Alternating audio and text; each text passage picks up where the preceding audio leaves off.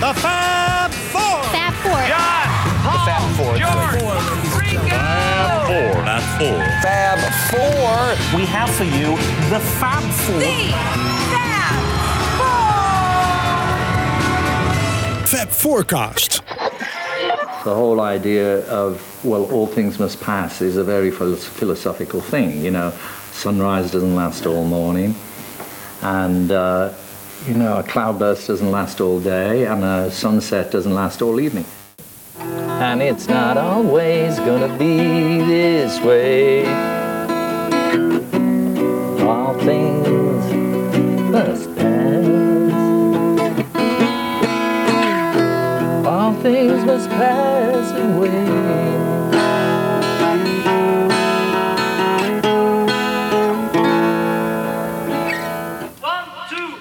Forecast. Ja, goedemorgen, goedemiddag, goedenavond beste luisteraars. Eh, welkom eh, bij wederom een nieuwe show van de Fab Forecast. Ik zit hier in de studio met Jan Kees. En, Wibo. en we gaan het hebben over, ehm, ja, All Things Must Pass. Eindelijk, eindelijk, eindelijk mag ik wel zeggen. Want dit album staat al verdomde lang op ons eh, verlanglijstje om te bespreken. En van de luisteraars ook. En van de luisteraars ook. We Ja. hebben verschillende verzoeken gehad. En eh, ja, dat is een- natuurlijk een hele mooie aanleiding om het er eindelijk over te gaan hebben. 50th anniversary, eigenlijk de 51ste inmiddels. Maar eh, ook hier door corona is het een jaartje opgeschoven. Maar afgelopen augustus, ik denk een week of drie geleden of zo, is eh, die box dan eindelijk verschenen. Het was een box, eh, een cd-box, een LP-box, maar je kon ook letterlijk een box, een soort houten kist Ja, thuis laten bezorgen. Ja bizar hè. Dat was Ja. gewoon inderdaad een kist met van hout of zo. Van, Ja, eh, Friar Park stond Friar erop. Park, eh, echt, echt, echt Park Of een boekenlegger van Friar Park hout. Ja. Oh, die zat erin. Ja. Een boekenlegger, oké. ja. En ook nog van die eh, figuurtjes hè, van George op de hoes met die genomen eromheen. De Ja. Plastic gnoompjes. Ja, Ja, de prijs. 1000 dollar. zoiets. Ja, ik geloof ook 1000 euro eerlijk gezegd. Zoiets. Ja. Ongelooflijk. ja. Ik heb nog nooit zoiets exorbitant duurs eh, aangeboden gezien in, in de Nou ja, hele je had natuurlijk die, die Genesis boeken van George toen ook. Die Oh, waren ja. ook echt super duur. Maar ik denk niet Ja. duizend Nee, nee, dollar. nee, nee, nee. Maar dit was wel echt ja, belachelijk. Ja. Ja. Ja. Ja. Maar goed, je kan er ook weer van denken, belachelijk. Maar het is ook weer, ja, wat je, hè, als de gekken wat voor wil geven, dan moet je Ja. dat vooral doen. Ik voelde mij niet geroepen om dit eh, aan te Toch schaffen. ik heb zelf de CD-versie aangeschaft. Ik vond eigenlijk dat ik de LP-versie moest aanschaffen, want die, ja, die vond ik uiteindelijk te duur. Maar ik vind het wel echt zo'n LP-dingetje, deze, deze box. Ja. Ja. Dat geldt ook voor Bangladesh. Dat zijn echt van die klassieke LP-albums. Ja, ik had hem vroeger ook op plaat. Ik had de meeste albums op cd, maar deze had ik op plaat op een Ja. of andere manier. Ja. Ja. Ja. Nee, het was natuurlijk ook een box, weet je wel. Die kon je uitpakken en de Ja, maar- drie LP's. Dat was toch geweldig. Ik wilde in die tijd was het heel bijzonder. Ik geloof dat hij een van de eerste was die Ja. met drie LP's. Het eerste popalbum dat op een als een triple eh, plaat is eh, verschenen. Ja. Volgens mij Ja? was de klassieke muziek wel vaker. eh, Ik zit even te denken aan het eerste popconcert, of eh, hoe heet het? eh Popopera? Woodstock. Woodstock. Oh, volgens mij is altijd wel het verhaal naar tot het eerste Ja, popalbum ja, ja, ja. Zeker voor de grote markt. Die, eh, en van één artiest dan. Precies. In ieder geval. Ja. Maar hij wilde het eigenlijk als dubbel LP uitbrengen. En dan één LP gratis erbij als cadeautje. Maar dat mocht niet. Nee, EMI vond het denk ik... eh, Nee, de- de- zijn, zijn, gedachte was volgens mij, EMI betaalt die derde dan wel. Ja, ja. Maar dat is niet gebeurd. het album Nee, maar het was- mocht ook niet. Nee. Het mocht niet. Het moest betaald worden. Eh, Ja. de, de, Nou, het album was in die tijd 13,98 dollar. En eh, ik heb nog even opgezocht van wat kost eigenlijk een single LP-album in Amerika rond deze tijd. Ja. Dat was ongeveer 4, 5 dollar.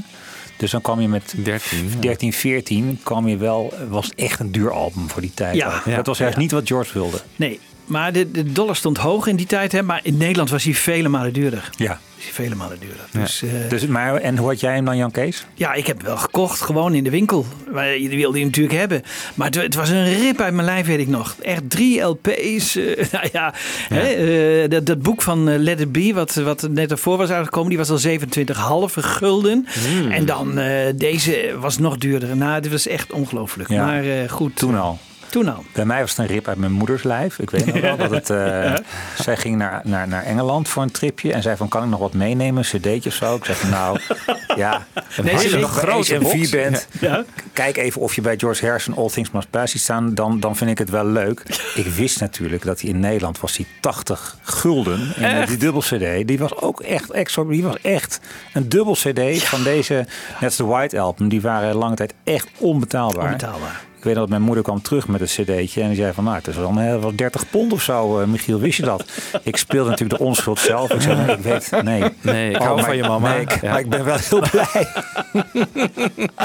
ja, we hebben gekregen een dag voor het concert van McCartney, dus 6 november 1989. En eh, nou, het is in die zin goed gekomen dat ik hem ontzettend vaak gedraaid heb. Want het is toch wel zijn beste album. eh, kunnen we het wel even over eens zijn, toch? Zeker. Ja, ja, daar Ja, kunnen we het wel over Even objectief, hè? Dus niet, Ja. ik weet dat er meer albums zijn waar we ook van houden, maar dit is toch Ja. wel. Ja. Ja. Dit is wel even een statement geweest natuurlijk in die tijd. Hè? Ja. En het is ook wel van George zijn beste heruitgave. Want we hebben al wel wat dingetjes gehad. We hebben die, die demo's gehad en zo. Maar Ja.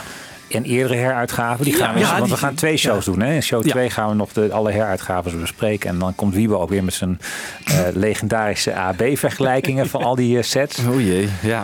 Maar die hebben we al gehad. En dit is toch wel het hoogtepunt, denk ik, van wat tot nu toe uit de catalogus van George is verschenen. Ja, want mm, hij is dus al eerder, nog helemaal niet zo lang geleden verschenen. Hè? Dus in 2014 en in 2000, eh, 2001. Ja. Vlak voor zijn dood. Ja. hè? Ja, Hij heeft klopt, het nog ja. wel meegekregen. Ja, ja. Zeker. En dus die van jou. Eh, hè, van, Ja, eh, uit de- 88, Uit eh, komt 88, hè, ja, die komt CD. 88? Ja, oké. ja. Ja, ja. En dan hebben we de originele. Dus het is wel een album wat, Ja. denk ik, het meest ja. gere-released is, denk ik. Ja, Living in the Material World heeft ook wel een mooi boxje. Er is ook een uitgave van. Van Ja. denk ik een jaar of 15 geleden. Ja. Maar dit, ja, dit is het ook veruit het meest eh, heruitgegeven album inderdaad. En, eh, Ja. en ook wel de mooiste editie nu, denk ik. Ja, Ja, qua informatie is het toch nog redelijk sumier, moeten Ja, we zeggen. Hè? Omdat dat ook lang niet altijd duidelijk was wie er nou allemaal meespeelt op die, eh, op die Nee. sessies. Dat, wisten, dat weten de makers zelf ook niet meer. ik, Maar- vind, ik vond het altijd, het het inderdaad wel een album waar een soort ja, mysterie omheen hangt van wat is er nou allemaal gebeurd, waar, met wie. De, de informatie was inderdaad uitermate gebrekkig. Dat vond ik ook van deze cd. Ik heb hem nu eens even in mijn handen, die destijds dus eh 80 gulden kostte. Ja. Wat krijg je? En het meest fluttige boekje wat erbij zat, wat je maar kan bedenken. Geen teksten. Dat vond ik ook echt altijd wel een probleem. Je weet eigenlijk, zeker voor die grote Spector-producties, niet wat hij allemaal zingt. Nee. En dan had je inderdaad dat lijstje met muzikanten. Maar ja, dat zijn we destijds ook niet zo heel veel. Nu wel iets meer. We weten er wel behoorlijk wat meer van. Ja. Ja. Maar zeker de periodes, wanneer Het speelt is hij altijd wat? vaag Ja. een beetje. Ja. Ja, Ja, Dat het enige waar. wat ik wist is dat hij er heel lang over heeft gedaan in ieder geval. Want hij was een perfectionist. En dat Ja. Spectre op een gegeven moment ook dacht van... ja, het, het is wel goed. eh, niet honderdduizend keer een solo opnieuw inspelen. En dat hij in november 1970 uitkwam. Dus ja, dan denk je van de Beatles gaan in april 70 uit elkaar, eh, min of meer. Dan zal het rond die tijd geweest zijn. Dus een periode van een half jaar, denk Ja. ik. Hij is in mei begonnen. Ja. Ik heb altijd bij het album wel gehad. Het was ook heel lang, hè? Eh, een lange plaat. ehm, dat ik meer kennis heb van de, het eerste album en het begin van het tweede album dan op een gegeven moment dingen als I Dig Love en Hear Me Lord en zo. Die draaide ik niet zo vaak Nee. op een of andere manier. Het had ook een perfecte dubbel LP kunnen zijn van zeer hoge kwaliteit die net zo hoog staat aangeschreven. Ja.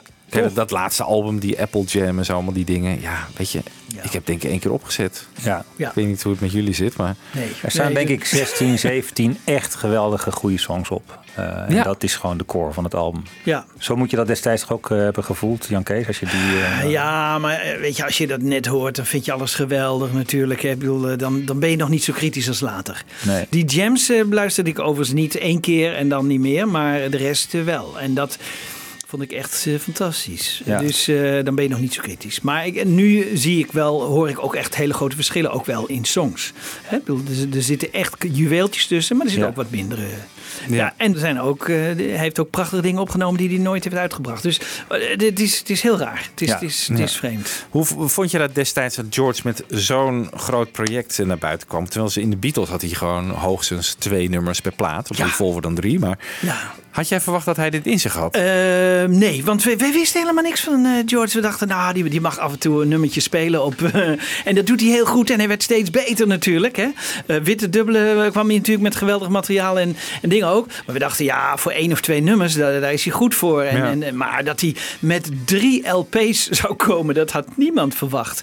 Dus eh, ja, en, en, en het was massaal natuurlijk. Hè? Het was een soort massale productie. Het was veel Spectre. Het was groots. Dus Ja. het was ook niet zo dat een klein bandje of zo. Nee, dat, dat, Nee. dat, dat had niemand verwacht. Je, je, je moet je voorstellen, in die tijd had je nauwelijks informatie. Hè?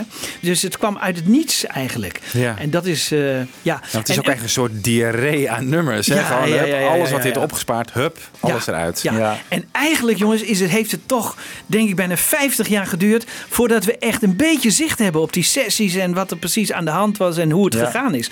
Want nu eh, komt eh, Michiel met een prachtig boek aan. maar dat hebben we 50 jaar moeten missen eigenlijk. Je bedoelt boek het boek is van de? Womack en Ja. Krupa? Ja, dit Ja. is inderdaad een boek. Prachtig, prachtig is misschien niet helemaal het goede woord, maar het heet All Things Must Pass Away. Harrison Clapton and Other Assorted Love Songs. En inderdaad, dat behandelt de sessies eh, met alle bandleden erbij. Vrij uitvoerig. Doet allemaal interviews met eh, key players zoals eh, Alan White, Klaus Forman. En veel oud interviewmateriaal wordt in kaart gebracht. En Ja. inderdaad, ik bedoel, dat boek dat laat ik even daar. Maar er komt nu eindelijk wat informatie over hoe het allemaal feitelijk gegaan is. Maar nog steeds is er wel een soort, dat erkennen zij ook, een soort blur of time.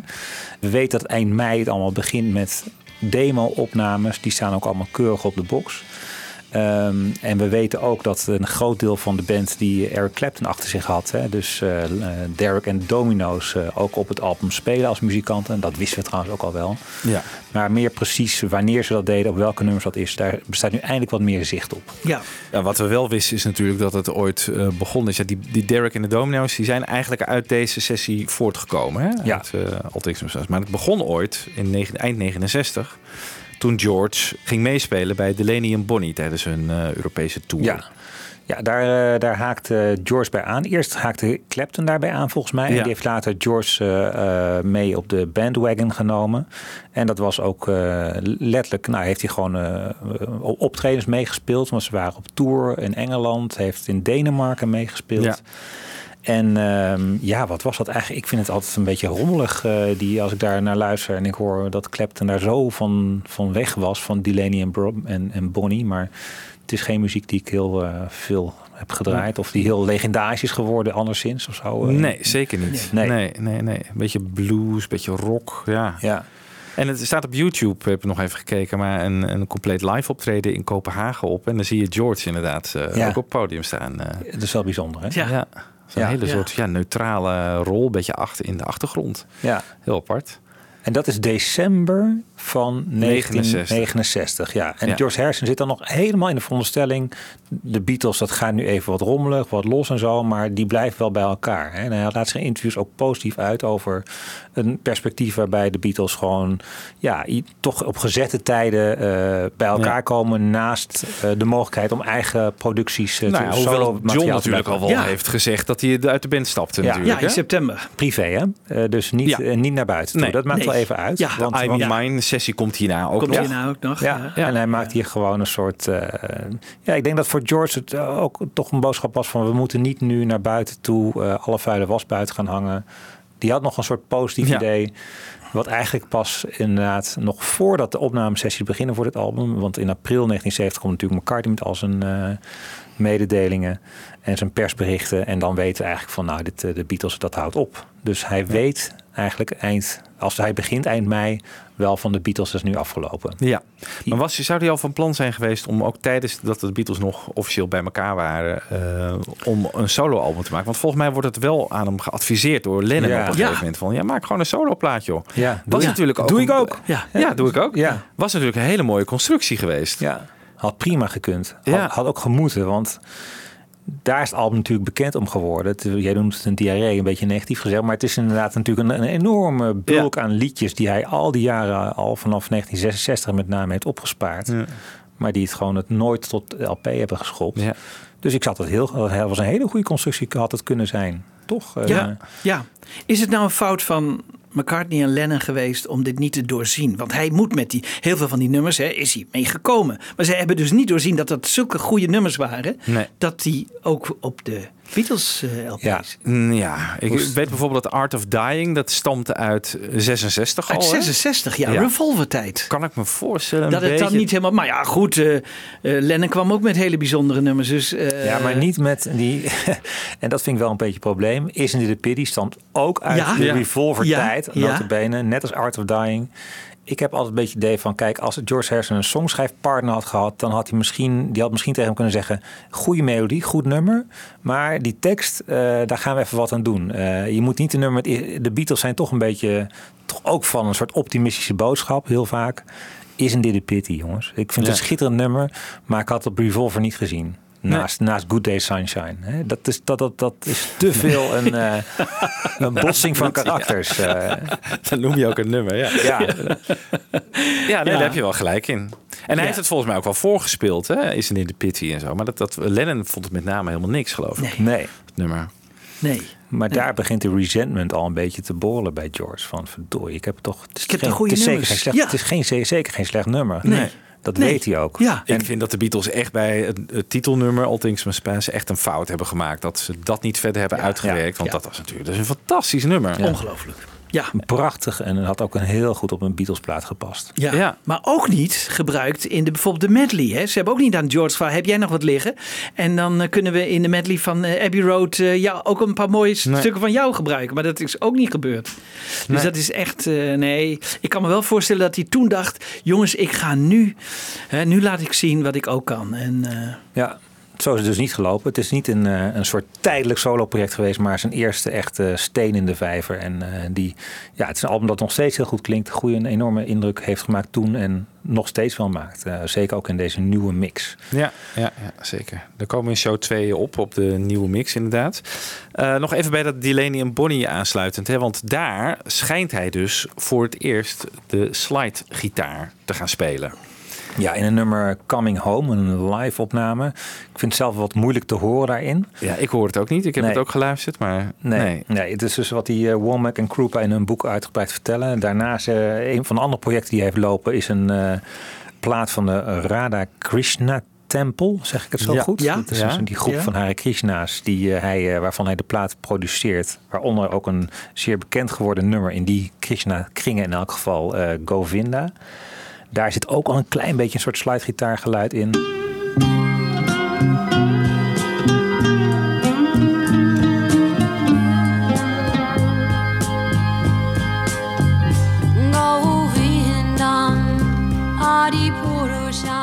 Het schijnt zo te zijn dat Dave Mason, die dus ook gitaar speelde in die Delaney en, Brom, Delaney en Bonnie eh, band, op een gegeven moment een avond niet kon of zo. En die zei tegen George van, ga jij het maar doen. Hè? En, eh, en Ja. ga jij Oh, maar ja? eens proberen. En, eh, en George voelde zich eigenlijk helemaal niet echt...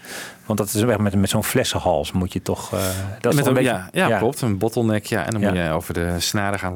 Ja. ja. Het doet mij altijd een beetje aan een soort eh sitar eh, denken ook. Een beetje de, de popversie van, een, van het Indiaanse geluid. Ja. ja. En eh, het schijnt ook dat George eh, wel heeft gezegd van ja... ehm, hij had natuurlijk, doordat hij zo'n belangstelling voor India had ontwikkeld, eh, de gitaar een beetje links laten liggen. En werd eigenlijk daardoor aan alle kanten ingehaald door generatiegenoten die veel beter op gitaar werden. Hè? Clapton, Hendrix, nou dat soort mensen allemaal. Hij dacht van ja, ik ben niet zo'n virtuoos, dus ik moet ook echt mijn eigen stempel eh, gaan lopen zoeken. En Dat vond hij dus hier in die slidegitaar. Hij dacht van dat is een geluid dat past bij mijn, nou, misschien bij India, maar ook iets wat ik goed kan, wat ik mooi vind. En daar kan ik mijn trademark van maken. Ja. Oh, Nou ja. ja, grappig ja. Dus Ja. dat Oh, ja. komt echt heel laat. Eigenlijk eigenlijk pas aan het begin van zijn solo carrière. ja. Zeker, want het is wel, ja, in de Beatles eh, hoor je hem niet op de slidegitaar. Ja, Eén keer. For You Blue, maar dat is Nee, Lennon. nee, nee, nee, nee. In, eh, Eén keer, oké. ja, maar dan op de Mellotron. Huh? De Mellotron heeft hij gebruikt eh, in de, de eerste takes van eh, Strawberry Fields. Hè, dan hoor je Oh, dus... ja. Ja, ja, en dan de- is een slidegitaar op Mellotron. Dus dat is echt ongelooflijk. Dus da- daar hoor je hem eigenlijk al de allereerste Ah, keer. Maar dat is eh, heel vroeg. Let me take you down, cause I'm going to strawberry fields. Nothing is real. Goed, wie zit er dan allemaal in de band op dit album? Nou, het is een enorme rij aan muzikanten die ook in verschillende fases eh, bij, eh, bij de opnames aansluiten. We weten altijd, dat vertelt Wiebo net, eh, dat Derek en de Domino's uit deze sessies voortkomen. Dat is dus Carl Radel, eh, Eric Clapton, Bobby Whitlock en, wie vergeet ik? Jim Gordon. Jim Gordon als drummer inderdaad. En die spelen dus ook al bij Delaney en Bonnie. Hè? Dus George Ja. heeft er eigenlijk gewoon wat bandleden daarvan. Ja. Die komen dus op die All Things Pass eh, sessies meespelen. En hij combineert dat volgens mij met een aantal muzikanten van Lennon's album. Lennon's Plastic Ono Band. eh, Nou die moet nog komen. Ja, die moet nog komen, maar die heeft hij ook alvast aan boord. Ja, Klaus, Foreman, Ringo en Billy Preston. En Ellen White. Ellen White speelde ook op Instant Karma eigenlijk. Hè? Die, Ja. die mensen die daarop spelen. Ja. Dus het is eigenlijk een combi van eh George's eigen clan een beetje. Ja. En die die opdoet bij Delaney en Bonnie. En daar, eh, die, die mensen spelen mee. Ja. Ja. Ik las laatst, eh, jongens, even, even tussendoor, maar Jim Gordon. Dat, Ja. dat hij in de gevangenis zit omdat hij zijn moeder heeft vermoord. Ja, Ja. volgens mij een soort schizofreen. En Oh. had Leeft hij toen- nog? Ja, hij zit nog in de Oh, gevangenis, geloof ik. Ja, ja, zeker. En volgens mij heeft zijn moeder echt met messteken om het leven gebracht. Of zo. En Echt een soort... Ja, hij werd bezeten door een soort duivel of zo. Of Ja. door die andere eh, Ja. eh, Maar hij stond ook toen Ja. al bekend als een behoorlijk agressief baasje en een moeilijke Ja, hè? bandlid hoor. Ook Oké. in Dirk en de was het ook al zo. Dus eh, Maar naast Preston leven de rest van de spelers leven nog allemaal. Bobby Whitlock, eh, Klaus Forman. Zeker. Ja. Ja, Ringo natuurlijk. Carl Radel is volgens mij ook overleden, als ik mij niet Oh. vergis. Ja, er is een enorme rij aan, eh, dat is ook wel weer aardig van deze nieuwe box. Van Those Who Passed worden ook nog even eh, als eh, gememoreerd. Ja. Ehm, en dat zijn dan eh, Ginger Baker, Ja. eh, Pete Drake, dus de, de, de, Ja, oh de ja. organist. Nee, de, de Nee, de Steel. Steel. Steel, sorry, de. Steel, ja. ja. Mel Evans, eh, Ja. de roadie, Tom Evans, Barry Feinstein, die de coverfoto heeft genomen. Oh, ja. Pete Ham van Badfinger, die Ja. speelt ook mee. Oh ja. Ja. Oh, ja, Bobby natuurlijk. Keys, de saxofonist. Eddie Klein als eh, Ja, technicus. technicus ook van McCartney later, ja. ja, ja. Ja. Billy Preston, Carl Radel, ook overleden inmiddels. Ja, ja. Phil Spector. En eh, de ontwerper van eh, een soort binnenhoes, eh, Tom Wilkes. Oh ja. Dus eh, er zijn nogal wat Zijn mensen, wat mensen niet, meer, ja. niet meer onder ons. Ja. Ja. En over Billy Preston gesproken trouwens. Want eh, George had natuurlijk al All Things Must Pass en My Sweet Lord dan al geschreven. Hè, voordat de sessies begonnen. En die nummers heeft hij dus blijkbaar gewoon dacht, ja, ik weet niet of ik ze zelf wil opnemen. Maar heeft hij het dus al aan Billy gegeven. En eh, die had ze al opgenomen voor zijn eh, album Encouraging Words. Dat dus voor All Things Must Pass is verschenen. Op zich wel even grappig om daar naar te luisteren, hoe die klonken.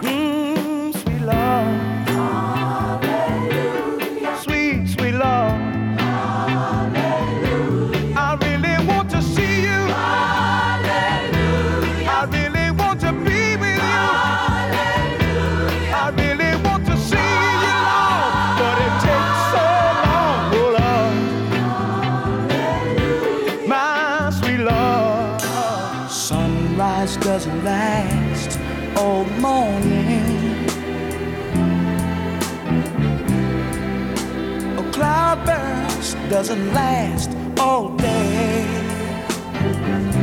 Seems my love is up and left you with no warning. It's not always gonna be this way.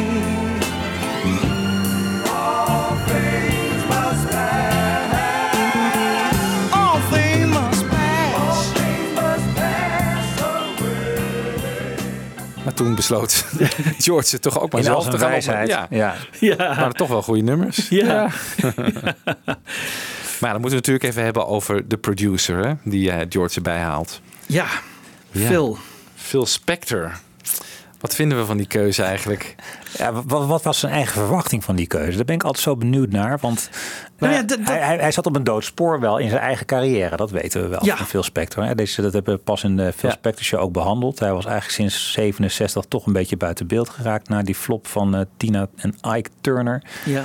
Maar hij wordt hier weer aan boord gebracht. Ehm, hij heeft dus op Instant Karma de productie gedaan. Ja, Eh, dat, en dat, dat was juist dat nummer wat, wat eh, George enorm triggerde. Waardoor hij dacht van, hé, hey, wat goed zeg.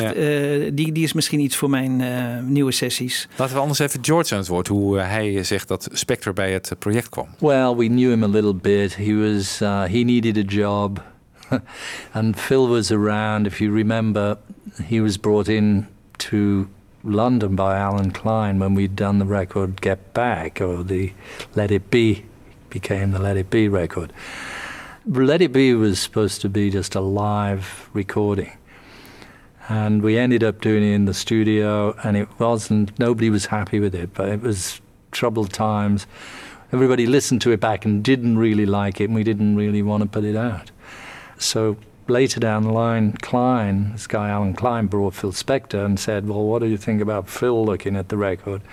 So at least John and I said, Yeah, let's see. We, we liked Phil Spector, we loved all his records. So let him do it. And he did what he did, and then, you know, everybody knows the rest.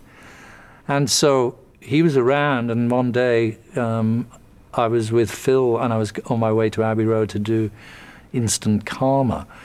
And so I made Phil go with me, and, you know, that's how he got to do that record as well.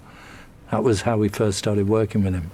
Ja, dus inderdaad Instant Karma, eh, Let It Be project. Dat is de eerste kennismaking. En dus blijkbaar, ja, he needed a job, zegt hij. Beetje pragmatisch. Dus, Ja. eh, Toch iemand nodig. Veel Ja. zoekt iemand, ik zoek iemand, hoppakee. Ja, ja. En, maar ze hadden beide andere verwachtingen van, van elkaar. En dat is weer interessant, want dat zegt een Amerikaanse producer, Luther Russell. Die was de gast eh, in onze Amerikaanse Beatles talkshow Something About the Beatles. En eh, die vertelt daar wel eh, een interessant verhaal over. there's a stage in there where the album could have been more like Plastic Ono Van or Let It Be. There is a stage where before it took a left turn Yes, very sparse. into excess, there's a beautiful, like if you listen to the raw version, the raw basic tracks to something like Let It Down, Though you sit in another chair, I can feel you here,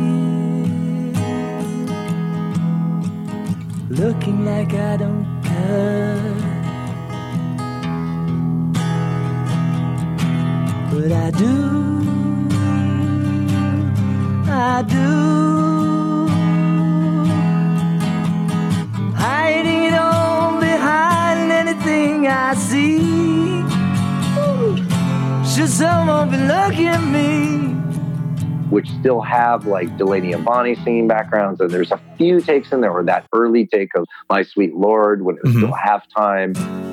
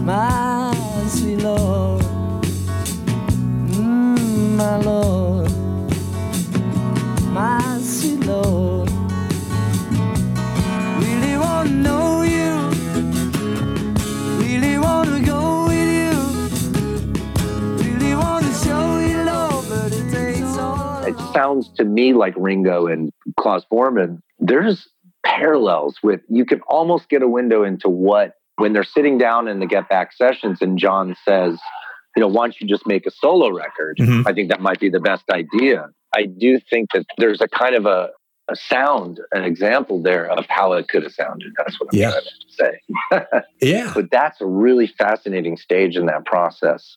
In those all things must pass sessions where you get demo, you get a point at which before it took a turn into one could argue overproduction or Mhm. very ornate production.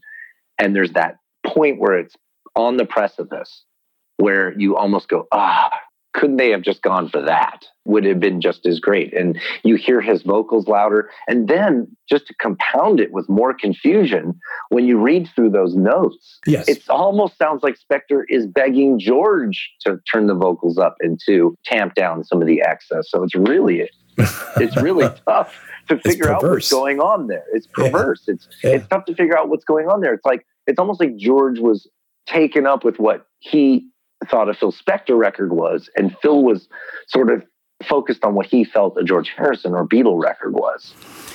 Ja. Ja, dat is interessant, hè? Overigens, dit geeft ook even weer, hè, want eh, we hoorden niet net twee demo's eigenlijk, hè, van als, als Spectre dan komt, dan laat hij dus eh, die demo's horen aan Spectre. En dan hoor je eigenlijk in zijn meest eenvoudige, ruwe vorm eigenlijk de prachtigste songs. Die staan ook allemaal op de box. Hè? Eh, twee Ja. dagen aan demo. en op de eerste dag spelen Klaus en Ringo ook mee. Ja. Heb je bijna inderdaad een soort Plastic Ono Band eh, vibe van Ja. de George nummers. Ja. Ja, ik zelf hou daar meer van hoor dan die overgeproduceerde Spectre producties. Ja. Echt too much. Ja, ik weet niet of ik dat zo heb, maar goed. eh, Nee, maar dat is interessant. Het, zijn, het is gewoon een heel divers album, hè? want het zijn met name een paar nummers. Toch? Het zijn is- een paar nummers, het- klopt, niet alles Het is, is niet eh, zoveel hoor. Het is nee. gewoon eh, vooral Wow Wow, What is Life en Waiting to You All. Denk ik vooral dat ik denk van, nou, die, had- dat had ook minder gekund. Ja. Maar ik vind geen slechte producties. eh, en ik vind ze ook niet enorm uit de toon vallen. Ehm, het is ook wel, ja, je hebt wel verteld, Jan Kees, het was heel lastig, hè, ook voor deze box, om te zeggen van we gaan die nummers nog een keer despectorizen. Dat Ja. kon eigenlijk niet. Ja, hè? nou, het kan wel, maar het, is, het kost gewoon moeite. Eh, maar dat heeft allemaal te maken met eh, acht sporen die ze dan soms weer naar 16 zetten. En eh, terwijl ze dat naar 16 zetten, zetten ze er een galm bij. Dus je moet die acht sporen weer gelijk leggen met die 16. En dat kon George nog niet in 2000 en dat kan nu wel. En daarom kunnen we nu eigenlijk wel makkelijker eh despectorizen. Maar ja, oké, daar komen we later op terug. Maar daar waren de, was de, toch de zoon van George Harrison niet helemaal voor. Nee, want als je dat helemaal despectorize, dan doe je ook afbreuken aan de oorspronkelijke eh, intentie van het album. Ja, ja. Eh, maar ja, goed, George heeft zich er wel over uitgelaten. Dus die zei van liefst zou ik gewoon al die reverb Ja. afhalen. Maar Ja, inderdaad, daar komen we later, Daar komen we nog later op. nog op terug. Want die demofase, die, eh, die is inderdaad heel interessant. Ik vind het heel mooi, puur hoe George daar op zijn gitaartje zingt... en met minimale begeleiding van Klaus en Ringo. Nu dachten wij, het is wel leuk om even wat, eh, wat persoonlijke hoogtepunten... van die demo's, eh, wat fragmentjes te laten horen. Ehm, zal ik gewoon beginnen met eh, de demo van What is Life. Vond ik echt heel erg mooi.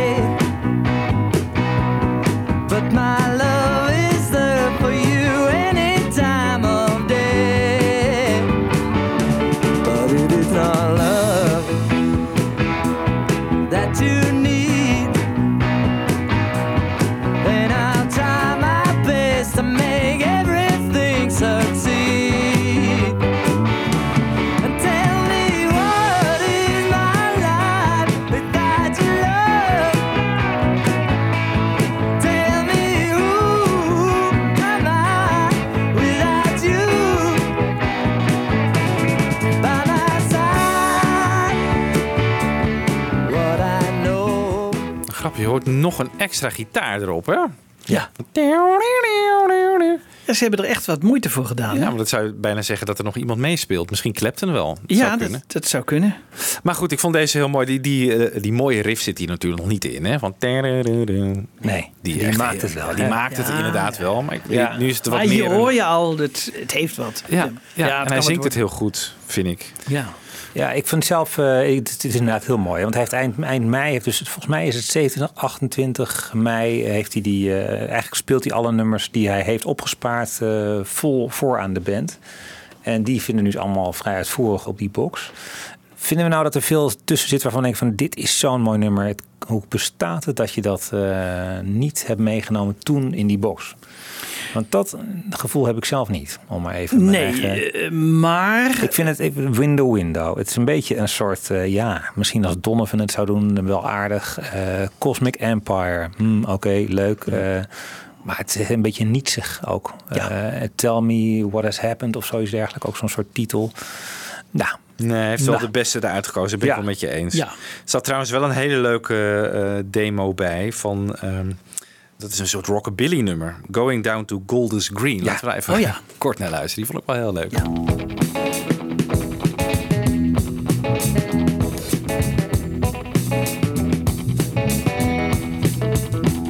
Well, I wake up every morning, rushing down to work, pulling on the diamond rings to keep a chauffeur-driven buck. Going down to Golders Green, going down to Golders Green, going down to Golders Green in my limousine. ja. Dat is leuk, hè? Heel leuk, ja. Maar ja, dat had denk ik ook niet echt gepast op het album. Wat dat betreft zijn er wel de juiste keuzes gemaakt, denk ik. Van Ja. al die songs die hij voorspeelde, zijn er wel de goede uitgekozen. En Dear Ja. Doen kenden we al uit 68 natuurlijk. Ook eh, een heel mooi deuntje. Ja.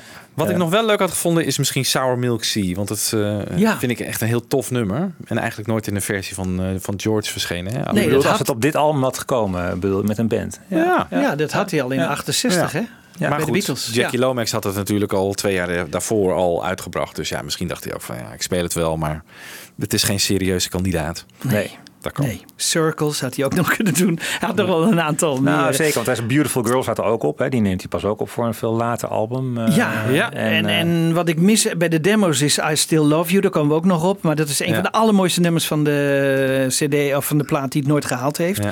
Dus eh, Woman Don't You Cry For Me is er ook nog. ja, Komt later ook. nog. Ja, ja. Michiel, jij had ook nog een, eh, een favorietje. Ja, ik vind zelf I Do Wanna Do It eh, toch heel erg leuk. Dat hij dat eh, hier in 1970 al kennelijk geschreven heeft. eh, en pas 15 jaar later, voor niet een al te verheffende tienerfilm, Porky's Revenge, eh, laat hij het uiteindelijk uitkomen. Maar hier horen we al een demoversie opgenomen op, eh, op die 27 mei, woensdag 27 mei 1970. Laat een klein stukje horen. Looking back upon my youth, the time I always knew the truth. I don't wanna do it. I don't wanna say goodbye. Go back in the yard and play. If I could only have another day, I don't wanna do it. I don't wanna make you cry. Sit beside the track upon the hill and try to concentrate on all the places I don't wanna be. You know, it shows you that I couldn't wait. Ja, ja, inderdaad, dat Porky's Revenge. Hij had er toen ook nog een, een soort eh, semi-pornografische film, toch? Ja, Ja, heel flauw. eh, Heel kinderen. flauw, ja. ja. Nou, voor iemand die helemaal de Engelse artfilm zo hoog heeft staan, eh, dat hij dan aan zo'n productie eh meedoet. Dat is heel raar, ja. Heel merkwaardig. Hoe dat is Hij had gelopen. ook Cheer Down natuurlijk, het nummer dat dan voor Lethal Weapon was. Of Ja. niet echt een, een George film Nee, of nee. zo. Nee.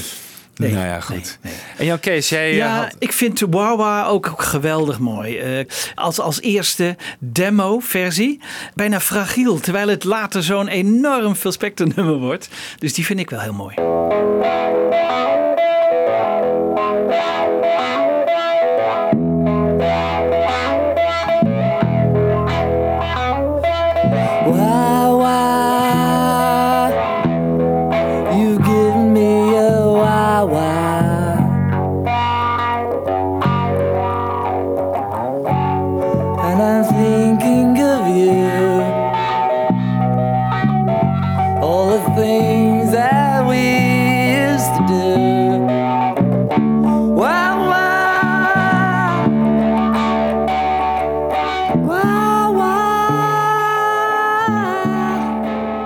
Over eh, Wawa hebben, want dat is het eerste nummer dat ze gaan opnemen hè, met de volle band, eh, echt als eh, officieel voor het album. Ja.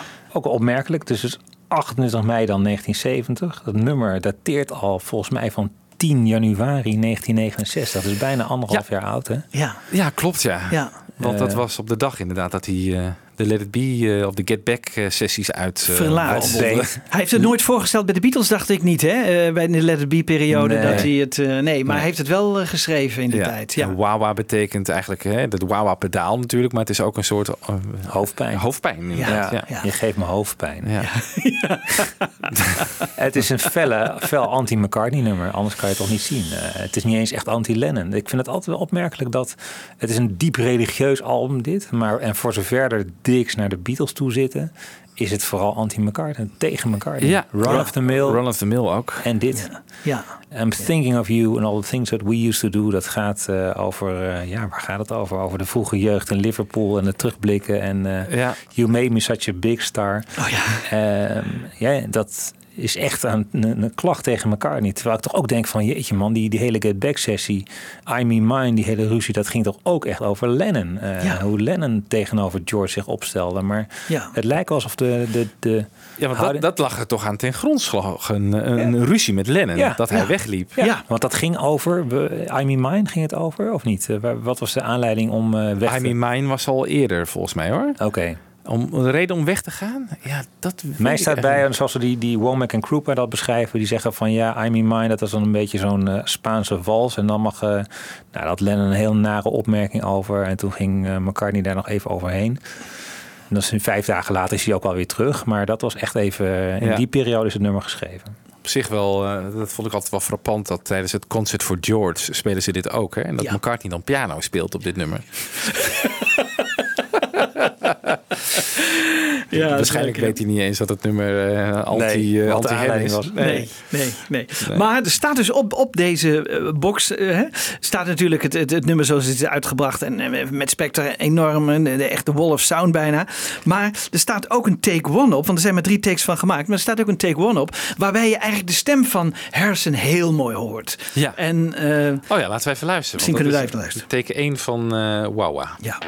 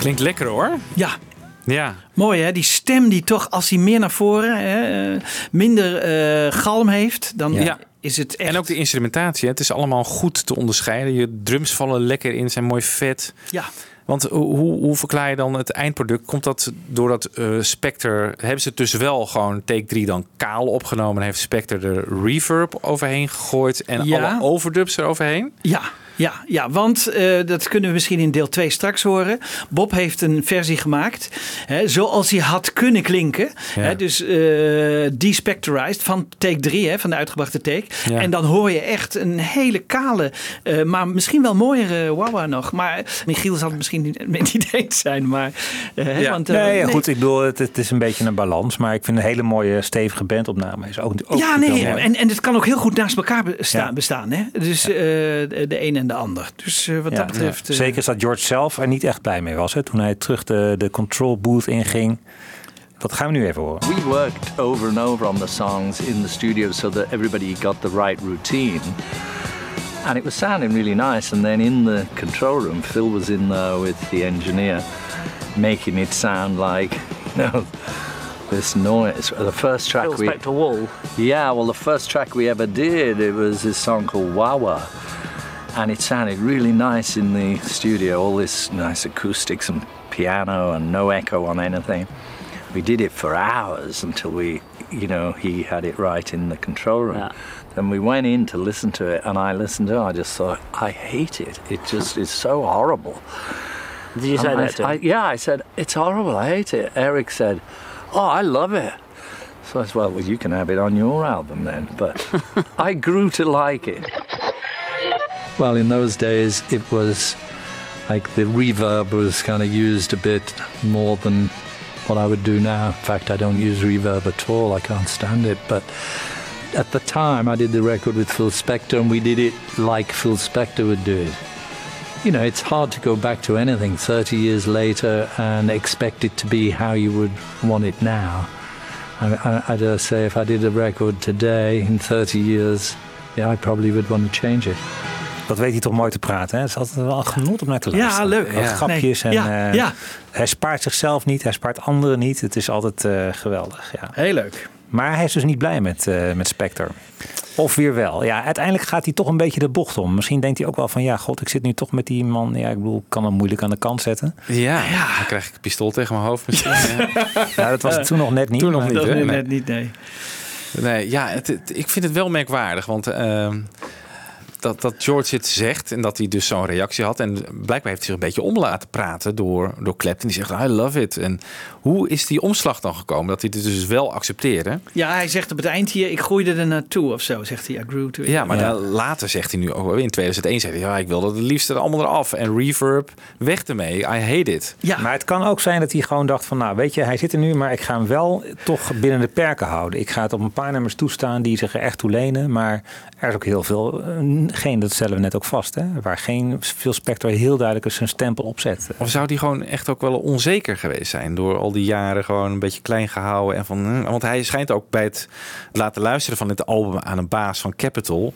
heel erg nerveus zijn geweest van... I love it, George. Really? Zegt hij dan? Die Really? man zei, dit is het beste album wat ik ooit gehoord heb. Hè? Ja, echt waar, kennelijk. ja. Ja, Ja, ja, ja, ja. En eh, hij was echt eh, van... De dag is dat hij grap maakte. Ja. Ja. Ja. Ja, dus misschien dat hij door die onzekerheid ook wel dacht... ja, het zal wel aan mij liggen en ik heb hier veel Spectre. Die weet wel wat, Ja. hè, wat goed Ja. is en zo. Ja. Dat hij zich toch een beetje heeft laten meeslepen erin.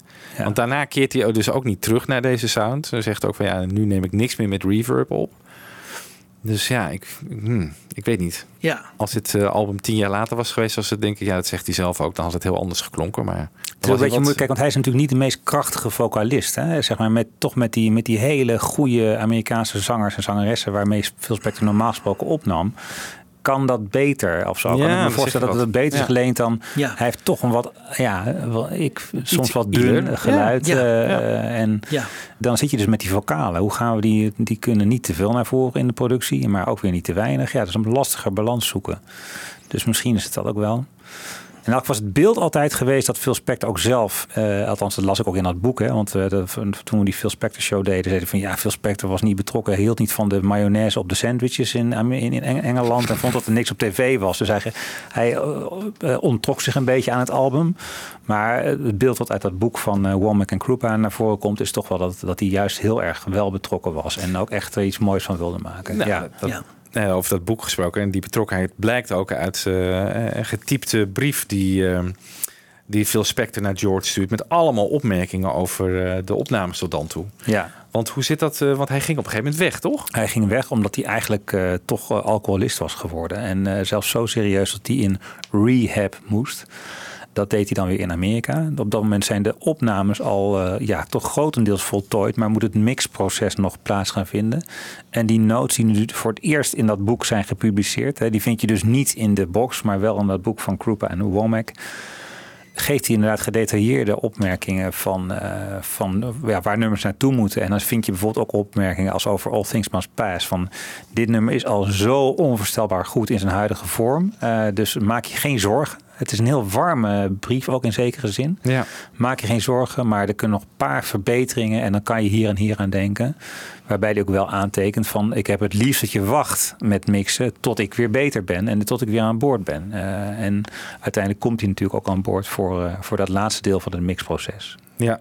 En hij legt ook steeds een nadruk op George's stem. Hè? Die stem van jou die moet nadrukkelijker Ja. aanwezig zijn in de, in de mixen die ik tot nu toe heb gehoord. Ja. Dat doet George dan uiteindelijk niet. Misschien ook wel door die onzekerheid over zijn eigen Ja, stem. ja, En dat ja. is in die, eh, die nieuwe editie nu eh, opgeknapt. Hè? George is veel meer naar voren.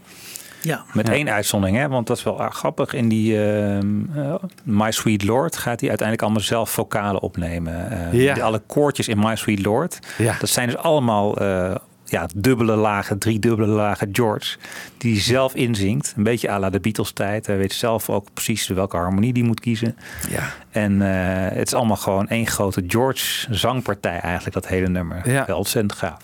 En ook die hoge eh, noot, wat is het, dat halleluja koren. Ja. Halleluja, dat is allemaal George. Ja. Maar er zit dus ook een hele hoge stem bij. En dat schijnt dus door dat de tape wat vertraagd is afgespeeld. Ja. En die stem daardoor eh, hoger is eh, gekomen. Dus- Maar het is allemaal George. Het is echt heel knap gedaan. Ja, door al die, die koortjes natuurlijk die hij in de Beatles heeft gedaan. Ja.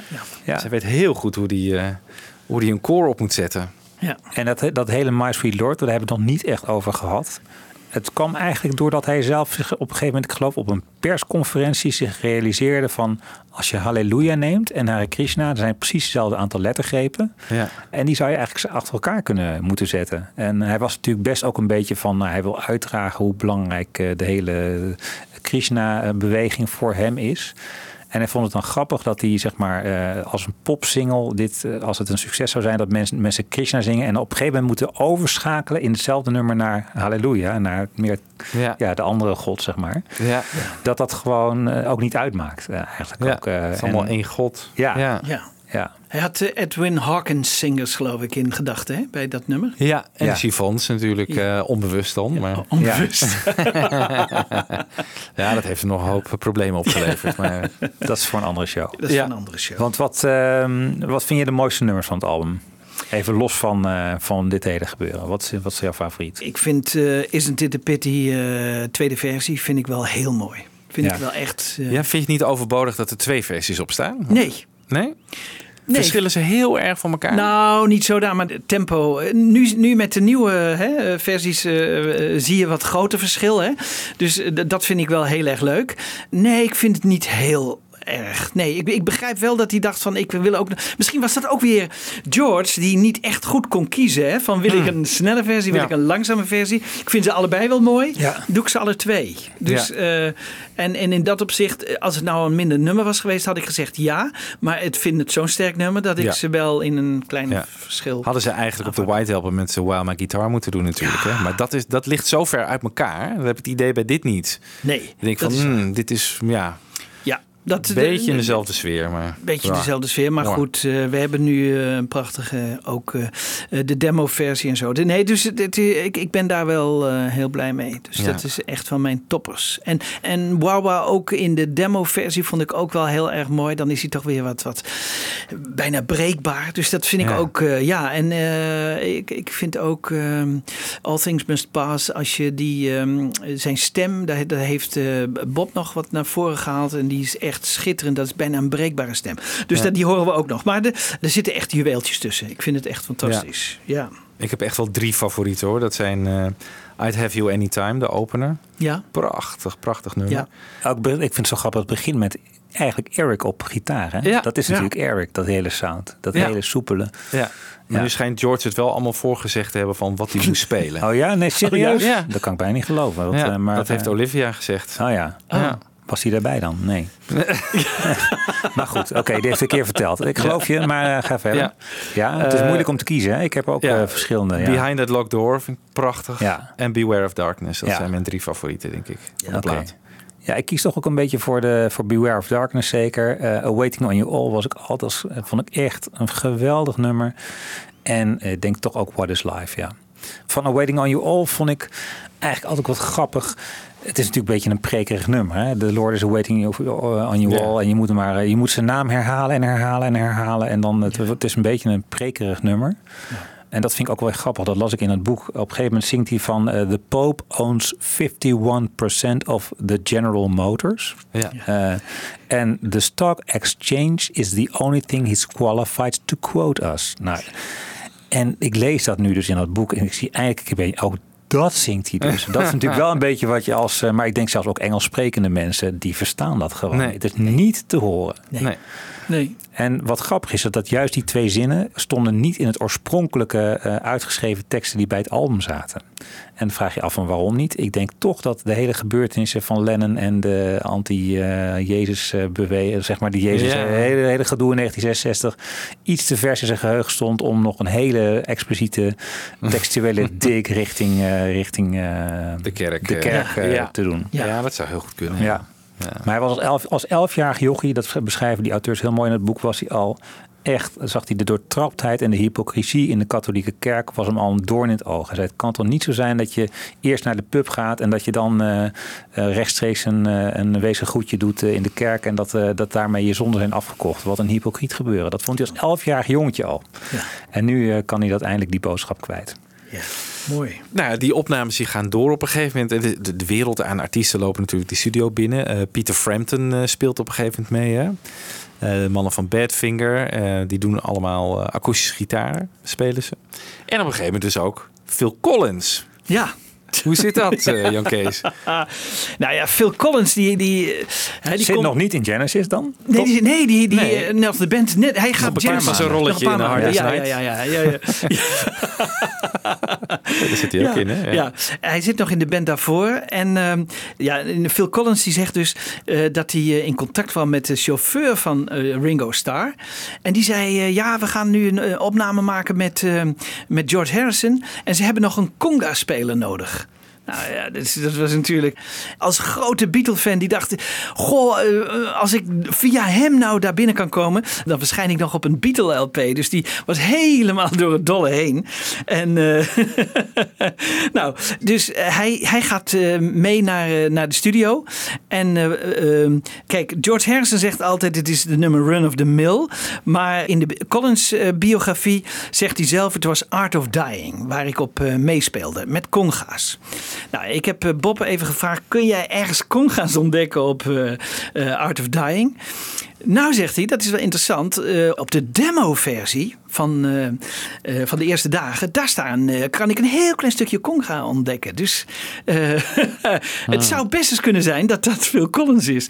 Want Phil Collins zegt, er, er was Phil Spector en er was Ringo Starr en Foreman en George Harrison. Dus dat klopt allemaal, want die waren daar. En jij zei net, Wiebo, god, het lijkt wel of er een extra gitaar is aan toegevoegd aan een nummer. Dus het zou ook best kunnen dat ze iets meer productie eraan wilden besteden. Ja. En dat ze ook conga's eh, Want erop het schijnt dus dat hij echt zijn handen blauw heeft geslagen op die conga's. En dat op een gegeven moment, oh, eh, dat Phil Spector op een gegeven moment zegt van, oh ja, en nu de conga's even, eh, laten we die even gaan opnemen. Terwijl Phil dan al constant bezig was geweest. En George, die zei later, of, die heeft natuurlijk met Phil wel contact gehad toen die ook populair werd. En eh, het begon altijd maar, ja, ik heb conga's gespeeld op All Things Must Pass en zo. En dat het niet te horen is op het uiteindelijke album. En toen heeft George dus een grap eh, met hem eh, uitgehaald, hè? Ja, eh, we hebben er helaas geen quote van. Maar hij heeft volgens mij op een zeker moment... ja, wie was het? Was het die Ray Cooder of zo? Heeft hij een soort nepopname laten maken? Ray Cooper. Ray ja. Cooper van, sorry, van diezelfde, van- ja, zeg maar van een soort veronderstelde sessie waar Phil Collins bij was, naar Phil Collins gestuurd. En zei: Ik heb eindelijk jou, jouw opname van jouw kongen, eindelijk kunnen, kunnen vinden. Hier ben je te horen. En hij trok helemaal wit weg, geloof ik. Hè? Dus eh, Ja. vertelt hij zelf in zijn biografie. Maar het was dus een grap. Het was een grap. En ik heb aan Bob gevraagd: hoe heeft hij dat dan kunnen doen? Hè? Wat heeft hij dan ongeveer aan Phil Collins laten horen? Want op het eind zegt George Harrison dus tegen Phil Spector: eh, Phil, kunnen die conga's ook gewist worden? Hè, dus eh, dat is natuurlijk helemaal vreselijk voor Phil Collins. Hè, dat hij dat tijdens de opname al zegt: van kunnen die conga's gewist worden? Maar dat was dus ook een grap. Dus eigenlijk heeft George heel veel moeite gedaan om een grap te maken voor Phil Collins. Nou, die tape die hebben we niet. Maar eh, ik zei eh, tegen Bob: zou je niet iets met die conga's dan kunnen doen? En dat je er ze er hard overheen zet, zoals eh, George Harrison die grap heeft gemaakt. Nou, dan krijg je dus het volgende nummer te horen. En dat is echt eh, hilarisch. One, two.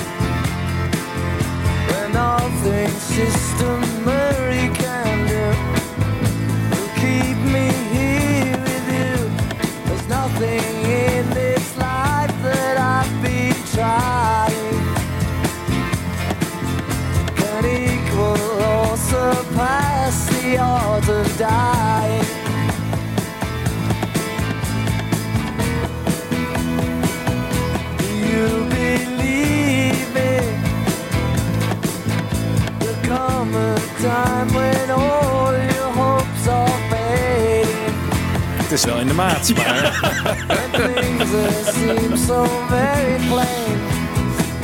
Nu nagaan dat je dan Phil Collins bent inderdaad. Ja, hij heeft de tape gevonden. En dan hoor je alleen maar conga's. Ik denk dat ze ook uit de maat zijn geweest allemaal. Dat ze er gewoon echt een enorme prank eh, van Ja, hebben dat gemaakt. denk ik ook.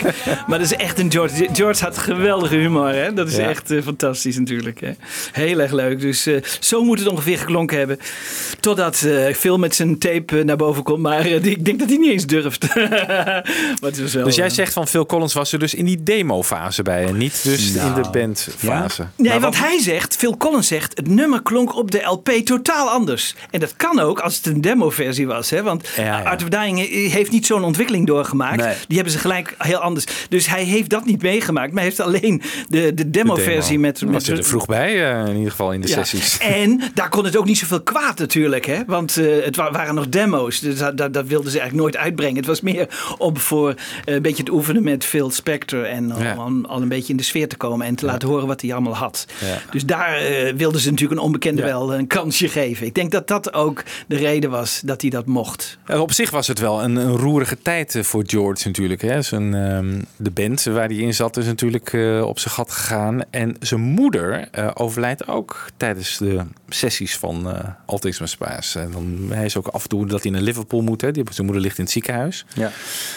Dus dan liggen de sessies even een tijdje stil. En dan maken Derek en de Domino's, of die dan nog niet zo heten geloof ik. Maar die maken gebruik van die studiotijd van George. Oh ja. EMI boos. EMI werd boos, Ja, inderdaad. ja, Ja, waarom was het ook alweer? Omdat eh, het eigenlijk alleen als een Harrison-sessie was geboekt. En John Leckie, de, de technicus, die schreef dus op Derek en de Domino's. En toen was het administratief was dat gewoon ook weer een probleem. Ja, dat is helemaal niet de bedoeling. We kunnen geen andere bandjes nee, daarop nee. laten nemen. En Clapton die had dus gebruik gemaakt van EMI-studio's en nog niet betaald of zo. En dat was ook nog een probleem. Ja. Ja. Hmm. Nou ja, goed. Er komen eind juli, hè, alle staan de basic tracks staan denk ik in mei en juni eh, er allemaal op. Dan komen er eh, eind juli in Abbey Road gaan ze overdubs doen. En die duren dus echt ook heel erg lang. Ook augustus, september, oktober in Trident komen er ook nog overdubs. Er wordt tegelijkertijd ook gemixt.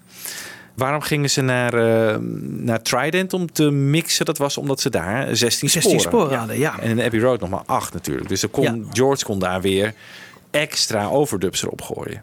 Ja. Dus daar zijn volgens mij ook die koortjes van My Sweet Ja. Lord en zo allemaal eh, opgenomen. Ja, en Peter Frampton hè, met, met zijn vele gitaarsessies.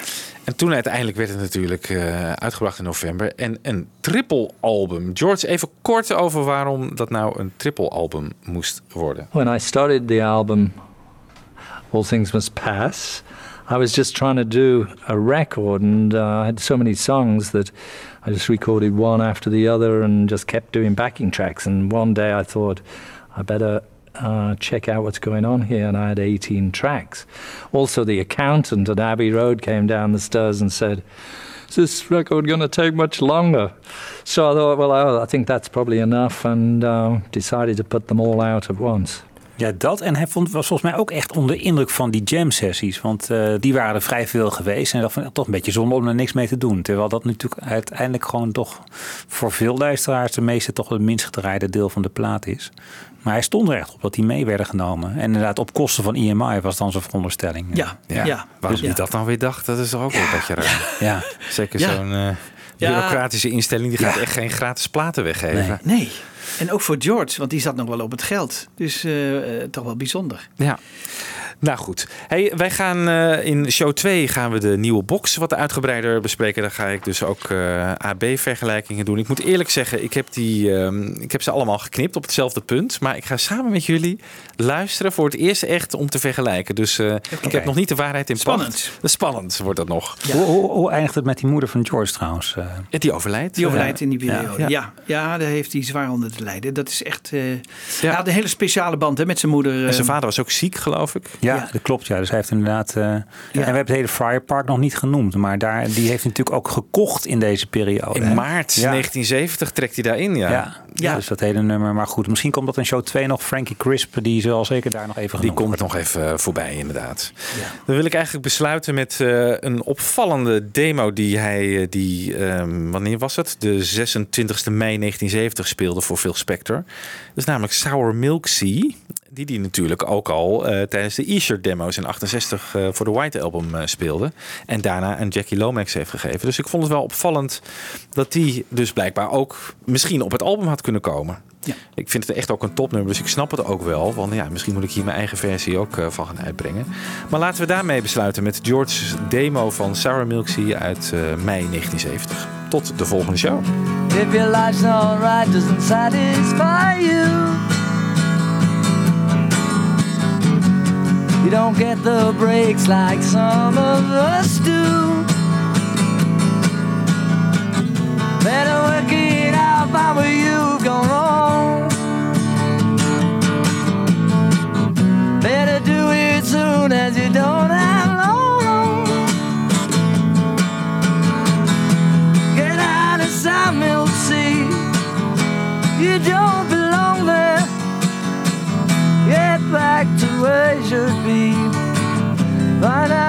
what's going on. If you want the most from everything you do. In the shortest time, your dreams come true.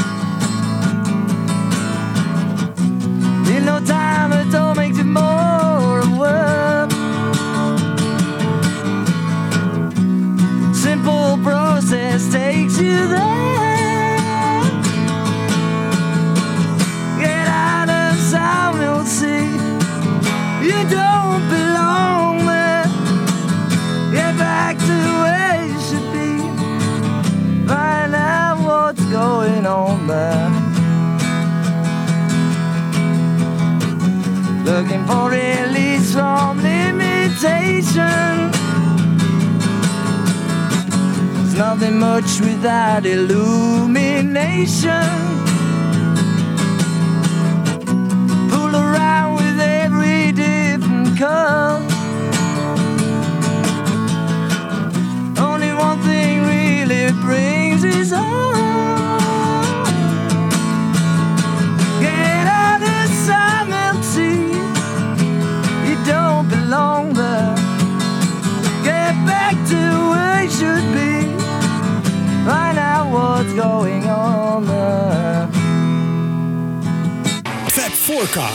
je van Fab Forecast? Laat dan een fijne review achter in iTunes. En geef ons meteen even lekker veel sterretjes.